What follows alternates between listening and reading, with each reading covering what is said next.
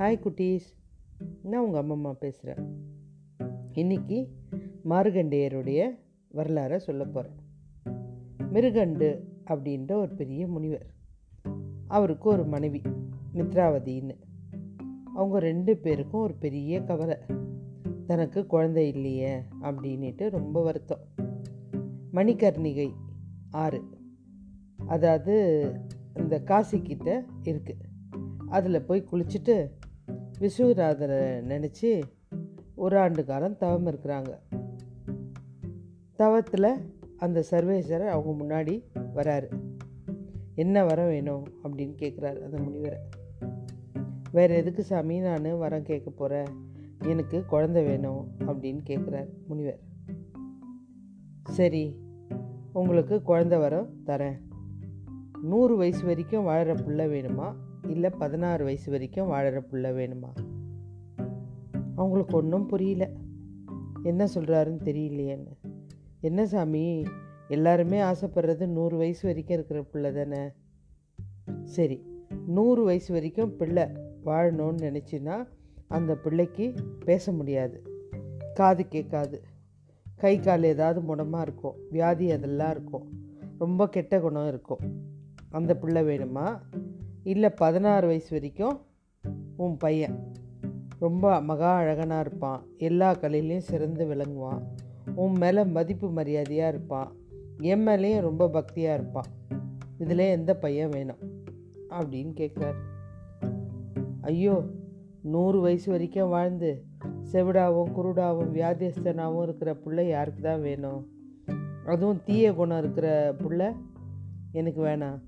குறைஞ்ச வயசே இருந்தாலும் நல்ல பிள்ளையாக இருக்குங்க. அதே கொடுத்துருங்க எனக்கு அப்படின்றார். உடனே கடவுள் அருள் புரிஞ்சுட்டு மறைஞ்சிடுறாரு. இவரும் காசியில் தவம் முடிச்சுட்டு வந்துடுறாரு. இவருடைய மனைவிக்கு அழகான ஆண் குழந்தை பிறக்குது. ரொம்ப பிரகாசமாக இருக்கான் அந்த குழந்தை. பிரம்மதேவரே அந்த குழந்தை அழகை பார்த்துட்டு வந்து அவனுக்கு மார்கண்டேயன் பேர் வைக்கிறாங்க. அந்த குழந்தை மகா புத்திசாலி அஞ்சு வயசு ஆகிறதுக்குள்ள சகல விதையும் கற்றுக்கிறான் அதோட அறிவு அடக்கம் பெரியவங்களை மதிக்கிறது அளவில்லாத சிவபக்தி இதெல்லாம் வந்துருச்சு அவனுக்கு. பதினஞ்சு வயசு முடிகிற நெருக்கம். பதினாறு வயசு வரைக்கும் தான் இந்த பையன் உயிரோடு இருப்பான். இது அப்பா அம்மாவுக்கு தெரியும். அவங்க ஒரே மனசு கஷ்டமாக இருக்காங்க. இன்னும் ஒரு வருஷம்தான் நம்ம பிள்ளைய கடவுள் எடுத்துன்னு போயிடுவார் அப்படின்னு நினைக்கும் போதே அவங்க ரொம்ப வருத்தத்தில் இருக்காங்க. என்னடா அது நம்ம பெற்றவங்க நம்மக்கிட்ட சரியாக கூட பேச மாட்டேன்றாங்களே. ஏதோ வருத்தமாக இருக்காங்களே அப்படின்னு சொல்லிட்டு கேட்டு தொலைக்கிறான். அவங்களுக்கும் ஒரு கட்டத்துக்கு மேலே அவங்ககிட்ட உண்மையை சொல்லி ஆகணுன்ட்டு சிவபெருமான் சொன்னதை சொல்கிறாங்க இந்த மாதிரி நாங்கள் உன்னைதான்ப்பா கேட்டோம். இன்னும் ஒரு வருஷம்தான் நீ உயிரோடு இருப்ப. அவ்வளவு தானே இதுக்கு ஏன் பயப்படுறீங்க? நமச்சிவாயும் திருமந்திரம். ரெண்டும் இருக்கும்போது சிவன் நம்மளை கைவிட மாட்டார். வாங்க துணிச்சலோடு இருங்க அப்படின்னு சொல்லிட்டு காசிக்கே வரான். இவங்க வேண்டாங்களா அந்த மணிக்கர்ணிகையிலேயே நீராடுறான். சிவலிங்க வண்ணத்தை உருவாக்கி மலரெல்லாம் போட்டு அது முன்னாடி தவம் இருக்க ஆரம்பிச்சிட்டான்.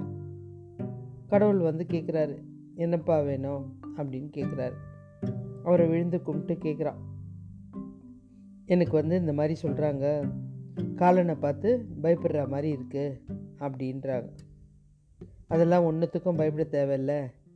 உனக்கு நான் காப்பாற்றுறேன் அப்படின்றார். மார்கண்டேனும் கடவுள் பார்த்துப்பார் நினச்சிட்டு சதா சிவ பூஜையிலே உட்காந்துட்டான் பதினாறு வருஷம் முடியுது. யமதூதர்லாம் சிவ பூஜையில் இருக்க மார்கண்டேயனை பார்த்து கூப்பிட்றாங்க. பா வா யமதர்மராஜா அவனை கூப்பிட்டாரு. அப்படின்னு. அவரும் சித்திரகுப்தங்கிட்ட கேட்குறாரு என்னப்பா கூப்பிட்டா வரமாட்டேன்றான் பயமாக வர இருக்கு.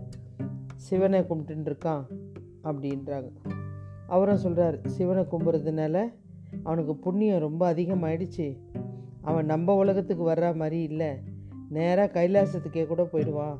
அவ்வளோ சக்தி இருக்குது அவங்ககிட்ட அப்படின்னு சித்திரகுப்தர் சொல்கிறார் யமதர்மராஜா கிட்ட. உடனே யமன் சொல்கிறார் இல்லையே அவனை எப்படியாவது கூப்பிட்டு ஆகணுமே.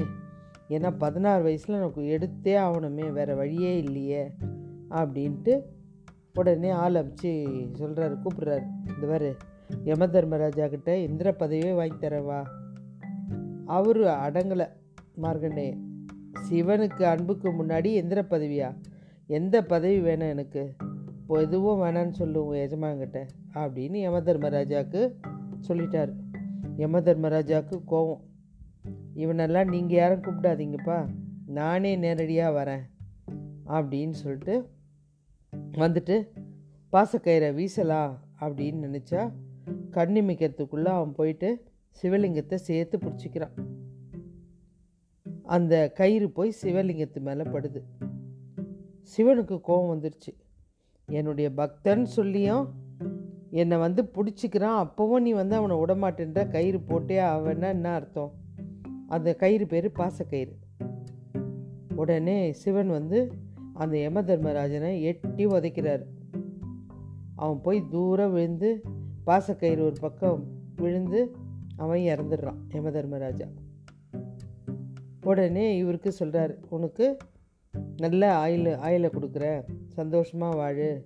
உன்னுடைய அப்பா அம்மா கவலைப்படாமல் பார்த்துக்கோ அப்படின்னு சொல்லிட்டு சிவன் அவனுக்கு அருள் கொடுத்துட்டு மார்கண்டேயனுக்கு போயிட்டார். கொஞ்ச நாளில் யம தர்மராஜா இல்லாததுனால பூமியில் யாருக்குமே மரணம் இல்லை மக்கள் பெருகிட்டாங்க. பூமியும் பாரம் தாங்க முடியல. எல்லாம் தேவர்கள்லாம் போயிட்டு சிவன்கிட்ட வேண்டுறாங்க. அதுக்கப்புறம் திருப்பியும் கொஞ்சம் மனசு மாதிரி அவருக்கு உயிர் பிச்சை கொடுக்குறாரு. இதுதான் மார்கண்டேய புராணம். ஓகே குட்டீஸ் பாய்.